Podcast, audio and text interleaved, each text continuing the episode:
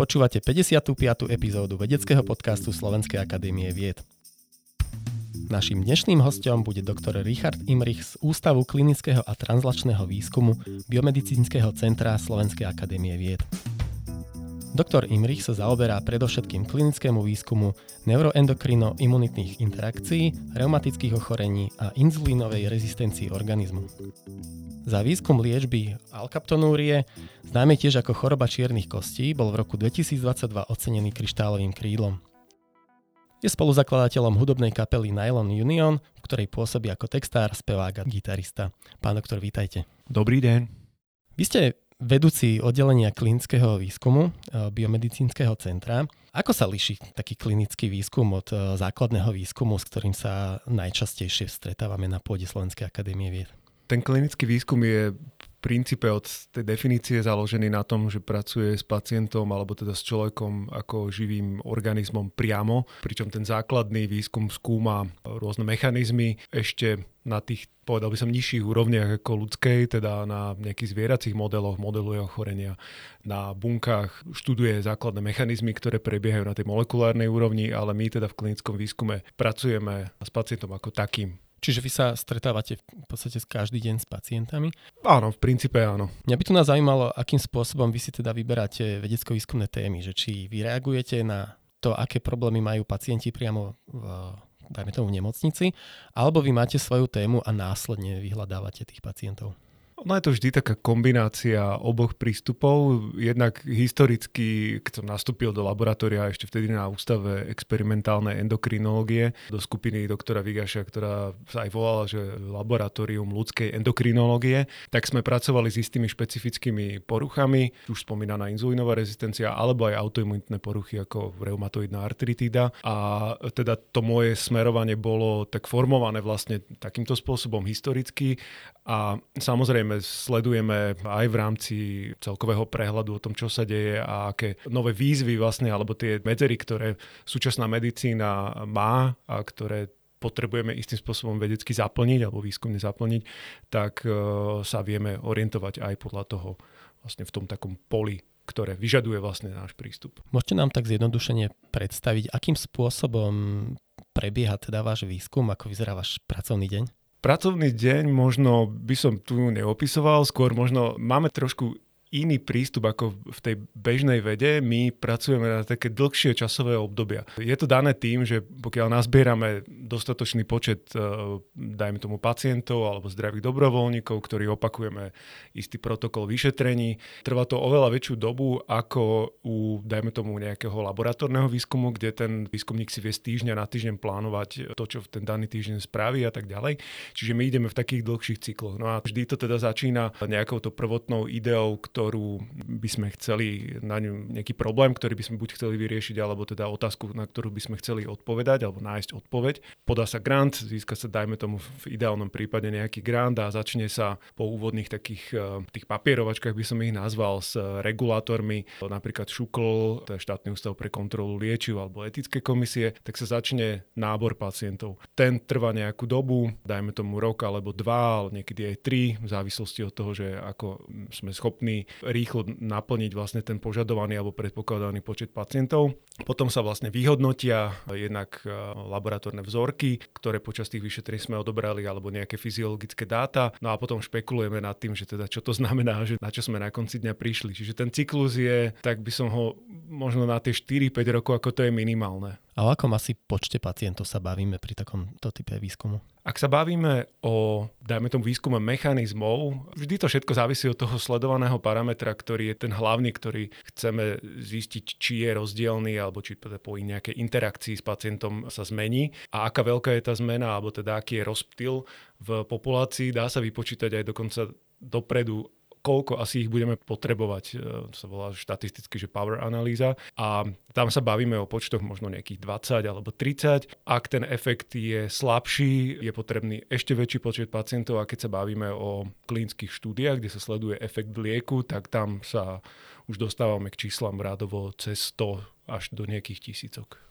Vy osobne priamo potom pracujete s tými pacientami alebo vy skôr sa stretávate s ich e, lekármi, ktorí ho šetrujú a podobne? Je to kombinácia vlastne zasa oboch. My máme aj v rámci Bratislavy, respektíve Slovenska, takú dobrú spoluprácu s viacerými klinickými pracoviskami, ktorí, dajme tomu danú diagnózu, manažujú dlhodobo a my v rámci klinického výskumu s nimi teda komunikujeme, spolupracujeme a oni nám tých pacientov vyberajú. To je, ak robíme na nejakej konkrétnej diagnóze, diagnóze.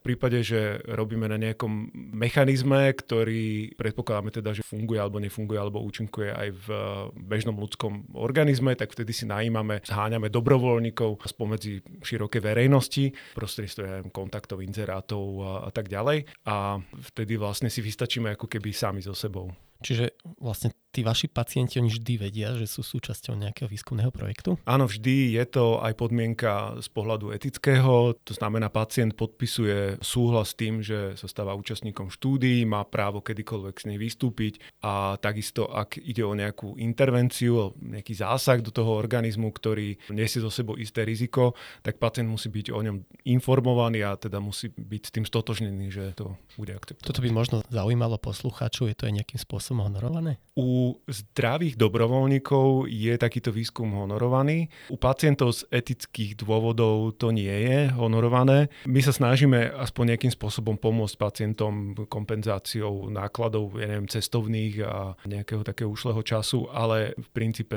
je to asi takto. Vy osobne sa teda výskumne venujete predovšetkým výskumu neuroendokrino-imunitných interakcií. Čo si pod tým môžeme predstaviť? Veľmi jednoducho, ako hormóny vplývajú na imunitný systém a naopak, ako imunitný systém formuje našu endokrínu alebo teda hormonálnu aj odpoveď centrálneho nervového systému. Môžete nám popísať teda konkrétne, akým chorobám sa vy osobne venujete vo svojom výskume? Ak to zoberiem zase trošku historicky späť, možno nejakých 10, 15, 20 rokov dozadu, tak e, od počiatku ja som sa venoval vplyvu tzv. steroidných hormónov, glukokortikoidov, ktoré sú aj veľmi dôležitými stresovými hormónmi, akým spôsobom oni vplývajú na imunitnú odpoveď u pacientov, ktorí trpia autoimunitnými ochoreniami, kde vieme teda, že tá imunita nefunguje takým spôsobom, ako by mala a dokonca sú tam rozdiely aj medzi mužmi a ženami, ktoré do veľkej miery sa dajú vysvetliť vplyvom mužských a ženských pohlavných hormónov, ktoré takisto patria medzi tie steroidy chemicky. A ten vplyv teda hormónov je tým, čom som sa vlastne venoval, zistili sme napríklad u pacientov s eh, takými chronickými zápalovými ochoreniami, ako je tá reumatoidná artritida alebo ešte ďalšie, že majú v podstate pacientky, majú menej mužských pohlavných hormónov, ktoré za normálnych okolností by ich eh, chránili voči nadmernému imunitnej odpovedi, ale im trošičku ako keby chýba. To je jeden z tých mechanizmov, kedy oni vlastne ten imunitný systém to odbrzdí a útočí na vlastné štruktúry organizmu a teda výsledkom sú buď opuchnuté klby alebo poškodené nejaké tkaniva. V podstate u autoimunitných ochorení je stále taká určitá aura tajomná, pretože častokrát nevieme, čo je ich príčinou. V podstate aj tieto stresové vplyvy sa hovorí, že to by mohol byť jeden z faktorov. Mm-hmm. Pozorovali ste niečo takéto teda vo svojom výskume? Zaoberali sme sa aj vplyvom stresových hormónov u týchto pacientov a takisto teda nie sme sami na svete, kto vlastne empiricky odsledoval, že je tam nejaký vplyv spustenia autoimunitných ochorení, po takých záťažových stavoch, ja neviem, po prekonaní infekcie, po nejakom ťažkom psychickom strese napríklad. Zaujímavé, že to ochorenie nastupuje až v tom období po ukončení toho stresu, po akom si takom uvoľnení a ako možno aj si posluchači na sebe zbadali niekedy po nejakej väčšej záťaži po skúškovom období študenti, vyhodí sa herpes, prípadne ja neviem, športovci po nejakom takom veľkom výkone dostanú naozaj chrípku. Čiže ten vplyv tých hormónov, ktoré sa vylúčujú počas záťaže, vrátane strany stresových hormónov je už relatívne dobre známy a teda my sme niektoré detaily naozaj tiež sa nám podarilo potvrdiť, že fungujú. Ono z evolučného hľadiska toto dáva zmysel, že v podstate po nejakom veľkom strese ten organizmus sa s tým vysporiadáva takýmto spôsobom? Dáva to zmysel, ten imunitný systém je súčasťou ako keby tej prvej reakcie na nejakú záťaž a on má zabezpečiť e, niekoľko funkcií, teda keď sa bavíme o tej známej fight or flight, čiže by sa alebo utekaj, tak vtedy všetky nepotrebnejšie funkcie organizmu idú bokom a všetko sa sústreduje na to, aby bol zachovaný kardiovaskulárny systém, mozog a teda obeh orgánov, dokonca sa vypínajú istým spôsobom pri takýchto ťažkých záťažových situáciách aj obličky, čo môže viesť až ku zlyhaniu obličiek napríklad po nehodách a podobne v nejakých e, pokrvácaní a nejakých iných záťažach. A ten imunitný systém v tom prvom okamihu je ako keby ten nepotrebný. On nie je na to akutné prežitie z minúty na minútu až tak dôležitý. Na rozdiel napríklad od zrážania krvi, ktoré teda, aby bolo minimalizované, tak určite viete, že pri nejakom strese vám zbledne koža, dokonca také studené kropa aj potu výjdu a tak ďalej. Ale ten imunitný systém, ten je ako keby potlačený. A telo teda sa prirodzene snaží dať všetku energiu na to akutné prežitie a už je to na úkor bohužiaľ toho neskorého, hej, že teda on sa z tých rán potom vylíže už v kľude, kedy tie hormóny vlastne už neúčinkujú. Aký je tam teda mechanizmus pri tých dlhodobých autoimunných ochorení, keď sa bavíme napríklad o diabetese mellitus? Uh-huh.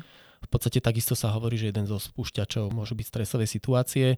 Určitú rolu tam zohráva, dajme tomu, genetická predispozícia. Uh-huh. Čo je teda príčinou, že niečo takéto môže vyvolať e, takúto dlhodobú alebo teda doživotnú poruchu v organizme? Tých faktorov, ktoré vedú na konci nejakú tomu klinickému prelomeniu bariéry medzi imunitným systémom a vlastným organizmom, teda rozpoznaniu vlastných štruktúr a zničeniu, ich je niekoľko a ako ste spomenuli aj tá genetika, uvažuje sa, že zhruba tých 20 alebo 30 percentný podiel by mohla mať na vzniku autoimunitných ochorení a dnes už okrem takých tých dlhodobo známych e, genových skupín ako HLA, niektoré špecifické genotypy majú vysokú predispozíciu na rôzne autoimunitné ochorenia. Objavilo sa aj ďalšie množstvo takých drobných tých e, bodových polymorfizmov, ktoré sú asociované s autoimunitnými ochoreniami. No tie však ukazujú skôr možno na nejaké kľúčové dráhy v rámci imunitných buniek alebo imunitného systému, ktoré môžu prispievať. Ale takouto najštandardnejšou alebo jednou z tých najhlavnejších teórií toho prelomenia bariéry je vlastne, že počas vývoja imunitných buniek, teda T lymfocytov hlavne v eh,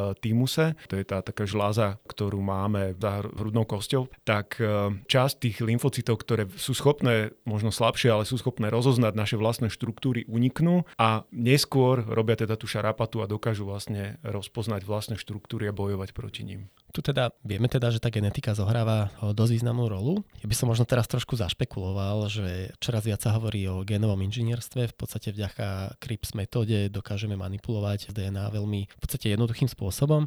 Aký vývoj liečby týchto ochorení predpovedáte do budúcnosti? Myslíte, že to genové inžinierstvo tam bude mať nejakú rolu? Obávam sa, že zatiaľ tú víziu, možno s výnimkou nejakých geneticky podmienených e, autoimunitných ochorení, lebo tie sú, ale sú veľmi raritné, tak asi tam nebude. Keď keďže nemáme jednak identifikované nejaké jednu, dve, tri, dajme tomu mutácie, ktoré by sme boli schopní opraviť. Treba si uvedomiť, že dobre, aj ten HLA systém dá sa nejakým spôsobom teoreticky opraviť, je to ale o mnoho náročnejšie ako bežná časť e, génu, ktorá koduje, dajme tomu nejaký štruktúrny proteín alebo niečo také, kde vieme naozaj zameniť jeden nukleotíd a opraviť ho, dajme tomu týmto CRISPRom alebo nejakou inou metódou, čo by teoreticky v tých skorých embryonálnych štádiách pomohlo predísť vzniku takéhoto ochorenia. U autoimunitných ochorení sa obávam, že toto asi nebude úplne cesta. A keď teda môžeme dokončiť tú druhú časť, tak zatiaľ našťastie alebo bohužiaľ máme k dispozícii iba stále kvázi symptomatickú liečbu, ktorá je stále špecifickejšia na tie cytokíny alebo tie časti imunitného systému, ktoré kontrolujú zápalovú reakciu. Pred asi 20 rokmi začala nová éra vlastne v liečbe týchto ochorení prostredníctvom tzv. biologickej liečby. Pred asi 20 rokmi nastala taká úplne nová éra v liečbe autoimunitných ochorení pomocou biologických liekov alebo biologickej liečby, ktorá je založená na monoklónových protilátkach, ktoré vedia vlastne inhibovať alebo zainhibovať špecifické zápalové cytokíny TNF alebo interleukin 6 alebo podobne a takýmto spôsobom veľmi presne zainhibovať zápal v porovnaní s tými klasickými liekmi, či už nesteroidnými antiflogistikami, ja neviem, ibuprofen a podobne, alebo aj možno takými silnejšími metotrexat alebo spomínané glukokortikoidy, ktoré silne tiež inhibujú imunitný systém, ale nie špecificky, čiže tam sa dá špecifickejšie. No a pred pár rokmi sa vlastne táto paradigma zasa posunula o čosi vpred a teraz momentálne hitom sú lieky, ktoré sa nazývajú tzv. kinázové inhibitory u autoimunitných ochorení. Sú to inhibitory tzv. jak kinázy, janusovej kinázy, ktoré na rozdiel od toho útočenia na úrovni cytokínov, teda medzibunkovej komunikácie, už inhibujú vo vnútri priamo v imunitnej bunke transkripčný faktor, teda tú janusovú kinázu alebo iné typy kináz. A sú to na rozdiel od tých monoklonálov, sú to teda malé molekuly a dajú sa tabletkovo teda použiť, čo je pre pacienta samozrejme výhodnejšie. Čiže v podstate tá cesta a cieľ je byť čoraz konkrétnejší, špecifickejší v tom organizme. Uh-huh. Vy sa teda okrem iného výskumne venujete aj patofyziologickým mechanizmom navodzujúcim inzulínovú rezistenciu pri pacientoch so sklerózou multiplex. Uh-huh. V podstate, aký je súvis medzi ochorením sklerózou multiplex a práve teda diabetom? Skleróza multiplex je zaujímavá práve tým, že ona dlho sa uvažovalo, či je tam primárny ten imunitný systém, ktorý napadá ten mielinový obal neurónov, toto také biele, ten biely obal, ktorý vlastne ochraňuje a podporuje výživou neuróny, alebo je primárne zlyhanie práve tých podporných buniek a následne naskočí ako keby imunitná reakcia. Dnes sa skôr teda tá odborná komunita prikláňa k tomu, že predsa len je tam tá imunitná zložka relatívne silnejšia ako tá neurodegeneračná. A kľúčové tam sa zdá byť ten prechod práve tých aktivovaných e, imunitných buniek cez e, bariéru, ktorú máme vlastne medzi krvou a mozgom, sa nazýva blood-brain barrier, čiže bariéra krv-mozog. Som to nejako veľmi preložil do slovenčiny, tak e, vlastne bunky, ktoré sú schopné prejsť touto bariérou a spustiť tam ten imunitný útok vlastne na nejakým spôsobom poškodené tkaniva, tak je zrejme kľúčový. No ale taká druhá teória hovorí, že teda tá neurodegenerácia alebo ten imunitný útok je až sekundárny, až druhotný. A prvá vec je teda tá, že z nejakého dôvodu, dajme tomu aj metabolického, zlyháva vlastne tá podporná funkcia buniek, ktoré vytvárajú tú mielinovú bariéru. A jeden z tých mechanizmov, prečo práve zlyhávajú, je, že ako keby metabolicky nestíhali tie vlastne naše elektrárne v bunkách, to sú tie známe orgánoid, ktoré sa nazývajú mitochondrie. Dochádza tam k ich poruche, vzniká tzv. mitochondriálna dysfunkcia a následne tá bunka nie je schopná vytvárať tú zdravú podporu neurónom, tie potom odumierajú a teda možno, že tieto kombinácie týchto dvoch mechanizmov. No a my sme sa práve snažili pozrieť sa na to, či u pacientov by takáto mitochondriálna dysfunkcia nebola detekovateľná aj v periférii, teda v, dajme tomu v kostorových svaloch alebo v pečení, čo je teda bežné u pacientov s diabetom druhého typu. A naozaj sme teda zistili u relatívne mladých, e, novodiagnostikovaných pacientov, ktorí neboli ešte liečení, čiže neboli ovplyvnení nejakým spôsobom, že tam už ako keby beží nejaká slabá inzulínová rezistencia, to znamená, ako keby mali nábeh na diabetes, ale samozrejme to nie je ten pravý prediabetes, ktorý teda u diabetikov druhého typu bežne vidieť v klinike. Je to len taký náznak tzv. hyperinzulínemie, čiže viac tam inzulínu a teda na základe toho sme dedukovali, že možno, že by toto isté sa mohlo diať aj v mozgu a mohlo by to byť jeden z tých mechanizmov, ktorý pomáha tej degenerácii alebo napomáha bohužiaľ a ako ho ovplyvniť. Mm-hmm. Vy ste boli v roku 2022 ocenení kryštálovým krídlom a vďaka tomu ste sa aj viac dostali do povedomia verejnosti. A to teda vďaka vývoju lieku nitizinon na liečbu tzv. choroby čierny z kosti alkaptonúrie. Je pomerne vzácne ochorenie. Môžete nám ho teda viacej približiť, prosím vás? No alkaptonuria patrí medzi tiež metabolické ochorenia a je to dedičné metabolické ochorenie, ktoré postihuje dráhu odburávania jednej aminokyseliny, ktorá sa nazýva tyrozín. Je to jedna bežná aminokyselina z tých vyše 20, ktorý máme ako štruktúrne súčasti našich bielkovín. A organizmus, keď sa ide zbavovať nadbytočného tyrozínu, tak to ide vlastne istou metabolickou dráhou, ktorá je u pacientov za alkaptonúriu porušená. A na tom mieste pred tou poruchou sa začnú hromadiť e, metabolity a ten metabolit, e, ten najdôležitejší pri alkaptonurii je kyselina homogentisová, ktorá keď e, zoxiduje a skondenzuje do nejakého polyméru, tak vytvára taký špecifický tmavý pigment, ktorý sa nazýva ochronotický pigment a ten sa ukladá v pomaly rastúcich tkanivách chrupavky, predovšetkým v kostiach a v ďalších orgánoch, ktoré vlastne sú súčasťou nášho organizmu. A po niekoľkých rokoch, desaťročiach e, sa napríklad ten pohybový systém vlastne tou impregnáciou stáva krehkým, kosti sa lámu, šlachy sa trhajú, podobné niečo sa deje aj na tom tzv. kostrovom systéme srdca, alebo teda podpornom systéme srdca, ktorý takisto je tvorený chrupavkami a hlavne sú postihnuté srdcové chlopne, ktoré takisto strácajú svoju funkciu, dochádza ku rôznym poruchám, ktoré vedú až ku zlyhaniu srdca a pacient má teda takéto naozaj veľmi vážne problémy. Tam v podstate ide takisto o dedičné ochorenie? Áno, je to dedičné ochorenie, ktoré je spôsobené niekoľkými mutáciami v géne, ktorý kóduje enzym zapojený do tej degradácie tyrozínu, do tej metabolickej dráhy. Zaujímavosť teda je, že Slovensko patrí medzi krajiny s najčastejším výskytom tohto ochorenia. Môžete nám povedať, že koľko pacientov na Slovensku zhruba trpí touto chorobou? Na Slovensku máme zmapovaných ešte od 90. rokov teoretický počet e, vyše 200 pacientov. Kedy si v 90. rokoch robil tento výskum genetický profesor Sršeň v Martine a odtiaľ to číslo je relatívne presné. On mal naozaj databázu veľmi presne zmapovanú. V súčasnosti sme v kontakte s pacientami možno v počte okolo nejakých 50-60 a vieme, že teda aktívnych je tak zhruba do stovky. Ten zvýšok buď sú teda pacienti, ktorí nie sú nejakí aktívni a teda nevyhľadávajú aktívne lekárskú pomoc alebo migrovali do iných častí buď Slovenska alebo do zahraničia, alebo sú to deti pod 18 rokov a tak ďalej. Takže, ale teoreticky máme cez 200 na Slovensku. Z tých čísel vidíme, že ide o pomerne vzácne ochorenie. Ja teda viem, že klinické štúdie, ktoré prebiehali, tak prebiehali na troch miestach na svete, v Liverpooli, v Paríži a práve u nás na Slovensku, mm-hmm. Konkrétne v Piešťanoch. Áno. Akým spôsobom prebiehal teda celý ten výskum tohto liečiva a môžete nám celkovo tak približiť, ako takéto klinické testovanie funguje? Možno začnem aj tak zasa históriou toho lieku, lebo on nie je nejaký nový, my sme ho nevynašli, aby to bolo teda hneď posluchačom od začiatku jasné. Ten liek je vlastne chemickou látkou, ktorú v 80 rokoch skúmala jedna chemická firma. Vyizolovala tú látku nitizinon, ktorá neskôr teda dostala názov nitizinon z rastliny Kalistemon, taký, taký krík, ktorý sa o ňom dlho vedelo, že okolo neho nerastie burina, teda bolo predpoklad, že bude z toho dobrý herbicíd, teda prípravok proti burine. No a teda keď e, tí chemici vyizolovali tú látku, robili toxikologické skúšky, či teda bude byť použiteľná v bežnej prírode, či nemá vplyv na nejaké živé organizmy alebo nejaké cicavce a tak ďalej. A zistilo sa, že inhibuje práve túto metabolickú dráhu tyrozínu. A teda tí chemici spolupracovali na veľké šťastie s eh, výskumníkmi zo Švédska, ktorí teda hneď im zaplo, že ak máme takúto látku, ktorá takto špecificky blokuje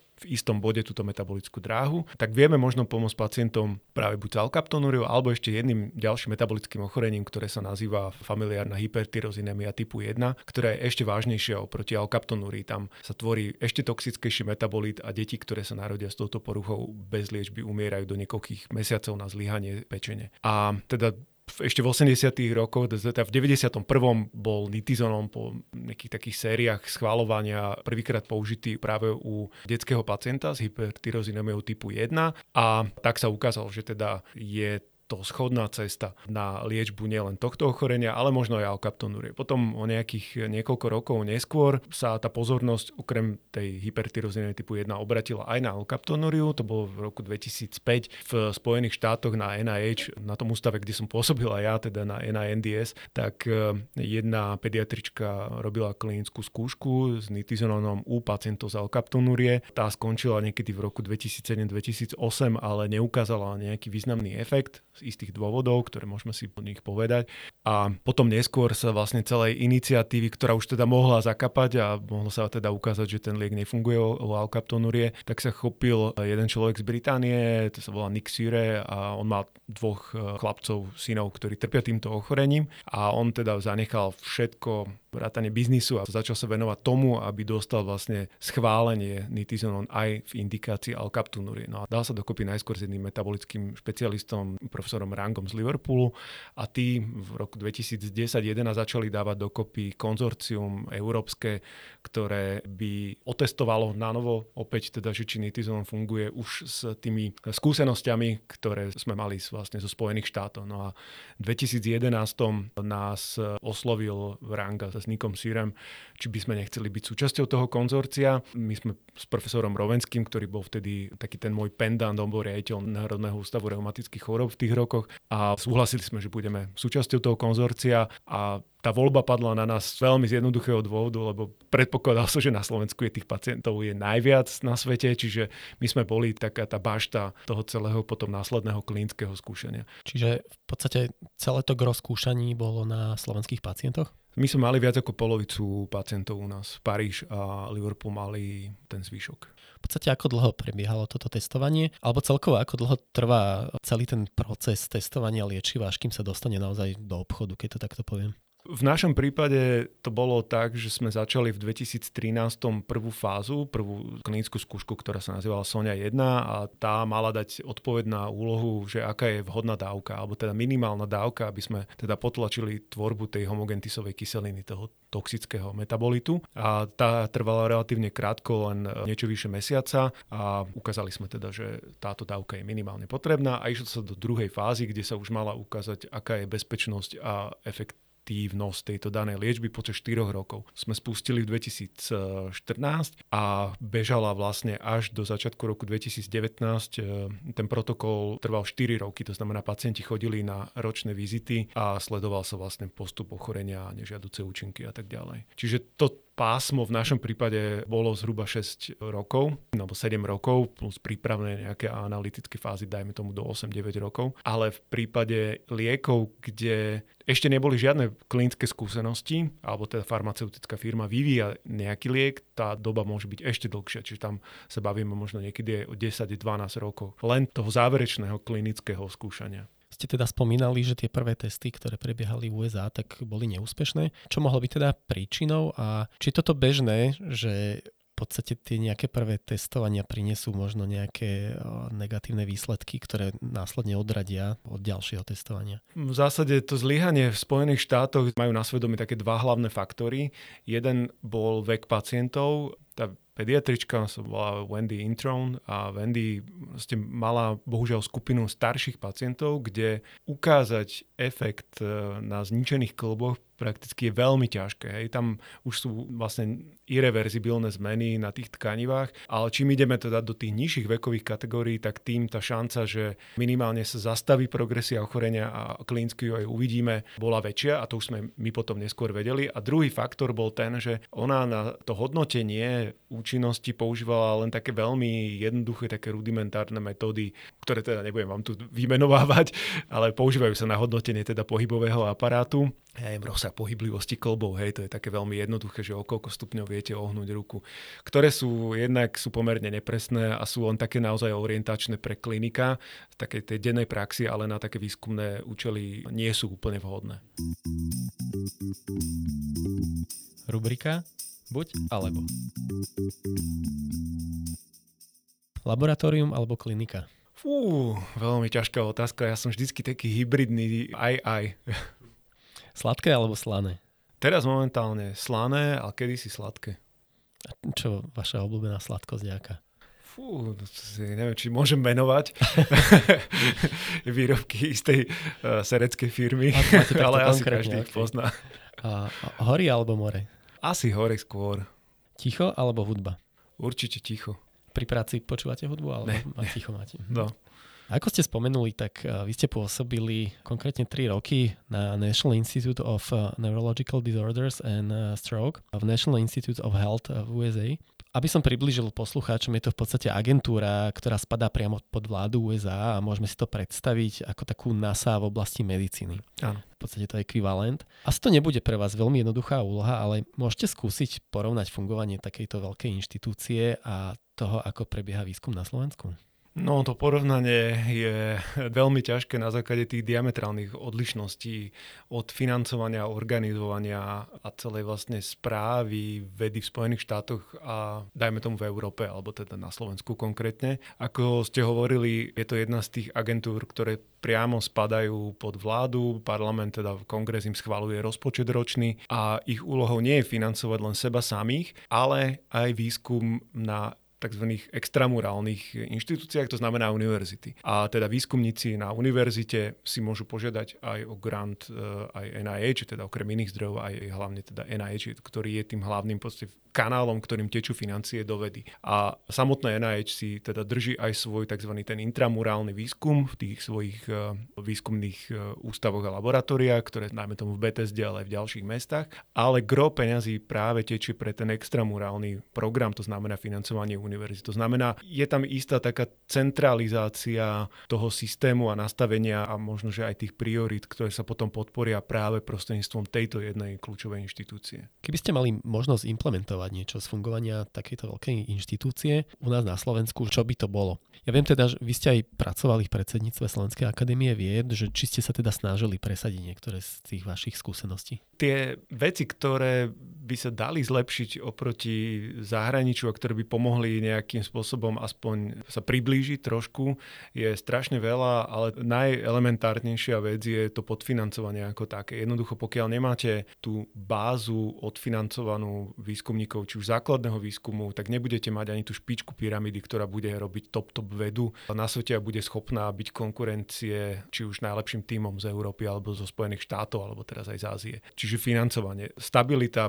predikovateľnosť a tak ďalej, to sú také tie základné atribúty. Keď idete dať grant, musíte mať istotu, že ten grant sa v polovici nepreruší, alebo neskončíte po troch rokoch e, bez ďalšej šance financovania. Čiže to je taká prvá vec. Druhá vec je samozrejme administratívna záťaž toho celého s tým bojuje nielen slovenská veda, ale prakticky všetky segmenty, ktoré sú financované z národných alebo teda zo štátnych peňazí, alebo teda z európskych, to je jedno. Proste tá schopnosť administrovať takéto granty je u nás nekonečne komplikovaná a neefektívna. Čiže toto by bola taká druhá kľúčová vec, ktorú treba jednoznačne osekať do budúcnosti, ak sa chceme nejako pohnúť ďalej. A potom postupne pracovať na tom, aby sme boli konkurencie schopní či už len blízkemu okoliu, Viedeň, Brno, Praha a tak ďalej, alebo možno aj takému širšiemu okoliu. A keď budeme mať systém vytvorený taký, ktorý je atraktívny pre tých najlepších zo zahraničia, a sme ich schopní pritiahnuť, udržať, tak tie výsledky sa ukážu. Ale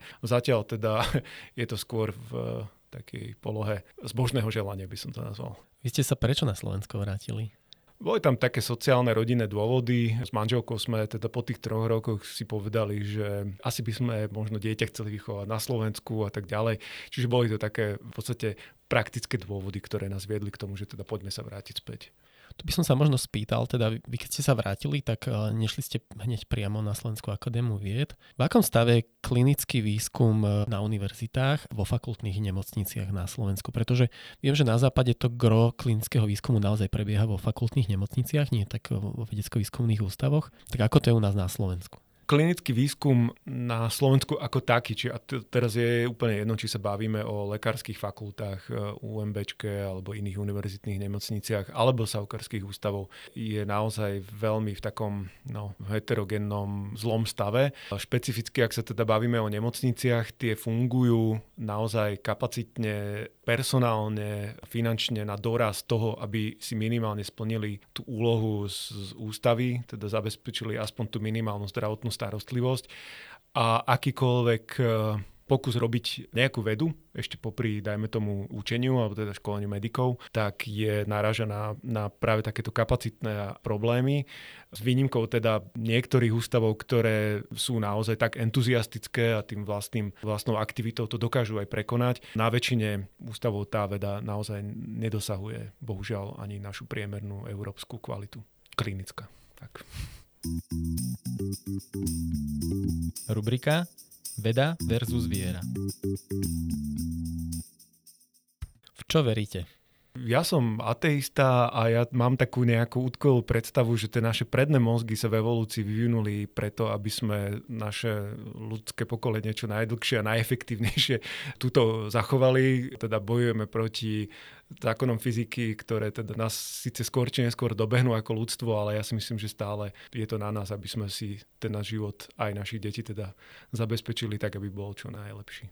Pán doktor, teraz som naschval teda to oslovenie. Mne sa často stáva, že ľudia v mojom okolí, keď počujú teda, že som doktor, tak potom sú častokrát prekvapení, že nie som aj lekár, že teda neliečím pacientov. Vy ste tu môj prvý host, ktorý je teda aj lekár, nie, nie, nie len tomu, doktor, ale my, myslím teraz teda vzdelaním. Prečo ste sa rozhodli stať sa lekárom, keď ste išli študovať a následne prečo ste išli vedeckou kariérou? To je aká zvláštna história, možno niekedy náhody rozhodujú o tom, že čo, kde človek zakotví. Ja keď som končil gymnázium, tak som si povedal, dobre, tá medicína, ok, vedel som, že matematiku ani techniku nejdem študovať, pretože na to nemám. A tá biológia, chémia sa mi zdala to čosi ľahšia, tak som išiel na medicínu. Na prvýkrát som sa nedostal a medzi tým už som sa dostal bez príjmačiek na prírodovedeckú fakultu, čo bolo super, hej, teda mal som perfektné prázdniny a v príjmačky som teda odflakol. No a potom na tej prírodovedeckej fakulte po dvoch rokoch som zistil, že neviem, či chcem úplne skončiť v laboratóriu s bielým plášťom a byť niekde zavretý a tá chuť ísť na medicínu tam bola stále a nebol som teda sám, aj viacerí sme takýmto osudom šli, sa dostali potom na medicínu, tu som skončil. No a v 2001 manželka už e, pracovala v Bratislave a ja som sa začal zaoberať teda čo po skončení, kde si nájdem miesto. Vtedy bola veľký problém vôbec niečo nájsť, boli nejaké možno patológia, rengén a takéto odbory, ktoré ma až tak veľmi nelákali. No a ešte bývala spolužiačka spolužiačka z eh, prírodovedeckej fakulty mi hovorí, že, á, že na Savke, že tam je taký ústav, kde sú lekári, aká lekárska skupina, že oni nerobia len so zvieratami. A že tam sa schod spýtať, šiel som na Kramare, teda na ten vtedajší ústav experimentálnej endokrinológie, no a bolo vybavené vlastne. Takže som ostal tak niekde na pomedzi toho klinického výskumu a samotnej kliniky.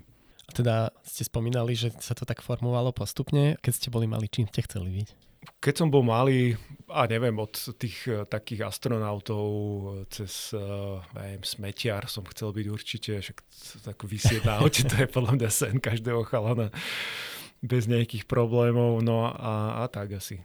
Vy ste teda nielen úspešný vedec, ale aj úspešný hudobník. Ste spoluzakladateľ kapely Nylon Union, v ktorej spievate, hráte na gitare. Ako ste sa dostali k hudbe?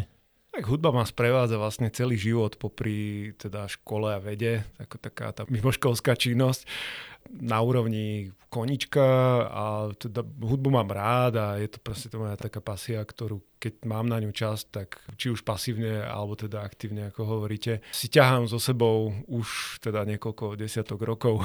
A máte aj hudobné vzdelanie? Nie, našťastie naši rozhodli, že teda nepôjdem na zušku, aby vo mne nezabili tú radosť z amatérskeho hrania. Za čo im teda veľmi pekne ďakujem, lebo asi by som sa presítil a mal som aj obdobia teda, kedy som nejaké mesiace vôbec nič nechcel počúvať, čiže poznám sa, že asi veľa toho kapacitne by som nedal a nevedel by som byť ani profesionálny nejaký hudobník, čiže ja to beriem skôr ako takú na tom spektre od psychohygieny cez zaujímavú činnosť. Mňa toto teda zaujalo, ja som sa snažil nájsť uh, nejaké vaše koncerty živé a v podstate som sa k ničomu nedopátral. Hrávate aj naživo? Teraz momentálne nie. Z Nylon Union sme mali takú éru, keď sme hrávali zhruba 2001-2003, čiže nejaké dva roky, niekoľko desiatok koncertov po Slovensku, v Čechách a tak ďalej.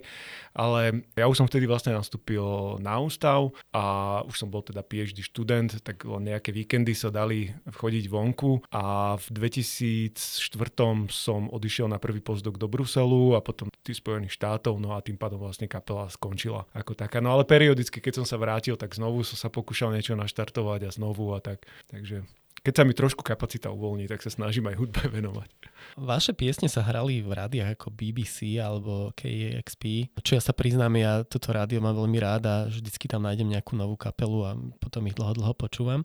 Vy ste sa tam dostali napríklad eh, s vašim najnovším albumom eh, Words and Waves do rebríčka Charts for the Week to sa podarí naozaj málo ktorému eh, slovenskému hudobníkovi. Nepremýšľali ste teda naozaj, že by ste vymenili tú vedeckú kariéru za tú profesionálnu? Ako som spomínal, teda v tých voľných chvíľach, keď sa mi uvoľní niečo v práci alebo doma, tak keď sa venujem tej hudbe a stále hlbšie, hlbšie teda vidím, ako funguje momentálne v súčasnosti popkultúra alebo teda ten biznis okolo populárnej hudby, tak eh, sa obávam, že asi by som sa tým neuživil a teda už momentálne gro muzikantov, ktorí sú oveľa lepší vo všetkých ohľadoch ako ja, majú problém sa vlastne fungovať normálne. Pandémia to ešte zhoršila, no, no skrátka veľmi zle.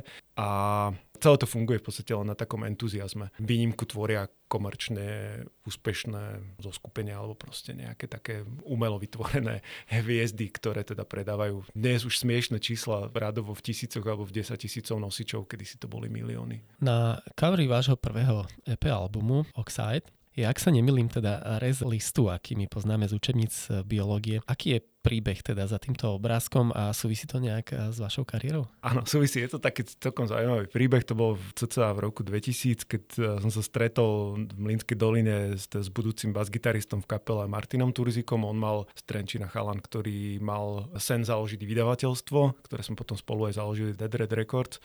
A ja som to teda využil tak, že teda ja som skôr chcel vydať vlastné veci, pretože už tá moja predchádzajúca kapela This is Kevin si išla svojou cestou a ja som teda hľadal nejaké nové miesto, kam by som sa uplacíroval hudobne. No a teda sme sa dohodli, že spravíme prvý nosič, ktorý bude teda náš. Boli sme zároveň kapela a on bol teda tá vydavateľská časť, čiže taký do-it-yourself etos toho bol, že urob si sám. No a teda všetko sme si robili sami, vrátane teda Turzo je grafik, on vyštudoval design, myslím, alebo neviem, aký odbor na STUčke, takže on to zobral tak e, graficky a začal ma tak nejako viesť, guidovať, že tomu, že tak dobre, poďme si najskôr vymyslieť nejaký motív hlavný a si vymysleli teda, že Oxide ako taký voľný slovenský preklad, že volské oka a hneď nás teda skočilo, však tie žlté kvietky, čo teda, teda už kvitnú vonku, tie sedmokrásky, že oni tak vyzerajú, že biele vo vnútri žlté, ako teda volské oko. Tak sme tam začali hádzať také rastlinno živočíšne motívy a z nejakých učebníc som vyťahol aj teda ten spomínaný res, ktorý sa ocitol na titulke a teda keď si pozriete aj vnútro, čo už si asi nepozriete, lebo už sa nikde nedá kúpiť Oxide, tak um, tam máme dokonca, myslím, rozparcelovanú krávu, alebo teda hovedzí dobytok uh, pomenovaný tie jednotlivé časti, ktoré mesiarne používajú. Či, čiže ako títo, taká či, biologická učebnica z toho. Áno, ale bola to taká recesia kvázi. Odkaz na volské oko, že vôľ. Naopak vo vašom eh, poslednom albume Words and Waves uh, máte pesničku, jedinú slovenskú, ak sa nemilím, Rotácie ticha. Uh-huh. A táto pesnička teda je text eh, vznikol veľmi zaujímavým spôsobom a to pomocou umelej inteligencie. Čo bolo vašim zámerom pri príprave takejto piesne?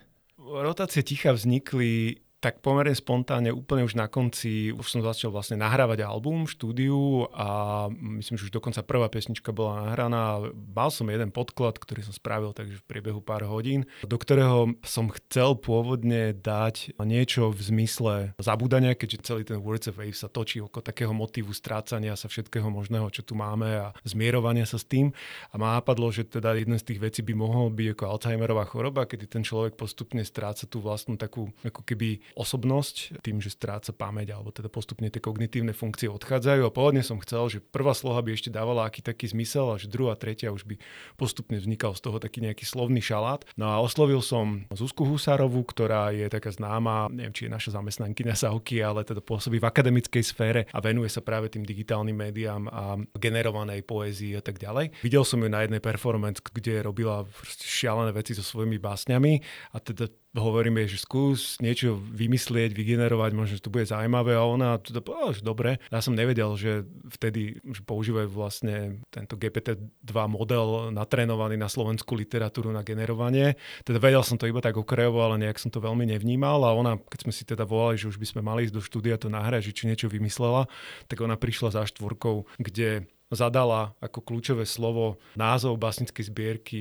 môjho spolutextára na tom albume, Petra Šuleja. To bolo, že rotácie ticha, ešte plus nejaké ďalšie kľúčové slova a proste tá jej Líza Genár jej vygenerovala text, ktorý bol tak komicky nedokonalý, smiešný, že bol až dobrý a povedali sme si, že jasné, toto musíme nahrať. No, tak sme to nahrali podstate táto umelá inteligencia čoraz dokonalejšia a už teraz vieme, že dokáže komponovať celé symfónie, nové piesne, písať knihy a teda. Nebojte sa, že nás teda nahradí aj, dajme v našej vedeckej práci alebo práve v tej umeleckej oblasti táto umelá inteligencia? Nemám o to strach z rôznych dôvodov, o ktorých môžeme ďalšie dve hodiny rozprávať, ale skôr si myslím, že sa musíme s tým naučiť nejakým spôsobom fungovať, žiť tak, ako sme sa naučili s autami fungovať, ktoré tu pred 100 20 rokmi neboli a pomáhajú nám prekonávať vzdialenosti dovtedy nepredstaviteľné, tak takisto sa musíme naučiť fungovať s umelou inteligenciou, ktorá ja si myslím, že ak sa dobre uchopí, tak nám pomôže naozaj uľahčiť veľa tej síce intelektuálnej, ale tej veľmi jednotvárnej práce. Čiže tam ja vidím najväčšiu pridanú hodnotu momentálne. Používate umelú inteligenciu pri práci?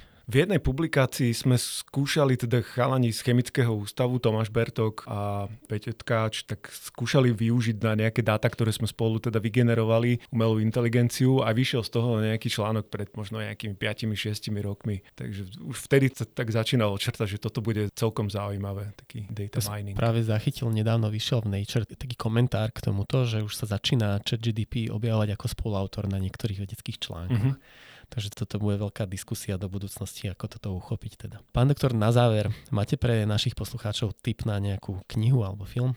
Film alebo knihu, rozmýšľam, že čo také ma teraz napadá. Čo sa týka filmov, ja mám strašne rád starých polských režisérov z 80 10 rokov, Krištofa Kiešlovského alebo aj Andreja Vajdu. Možno od Kiešlovského by som veľmi odporúčal, on má veľmi známu tú trilógiu Tri farby a Veroniku a tak ďalej, ale jeho dekalog je vynikajúci. To sú vlastne televízne filmy, veľmi krátke, relatívne ľahko pozerateľné, ktoré ale majú veľkú hĺbku. Ako veľmi by som odporúčal toto z takého môjho knihu.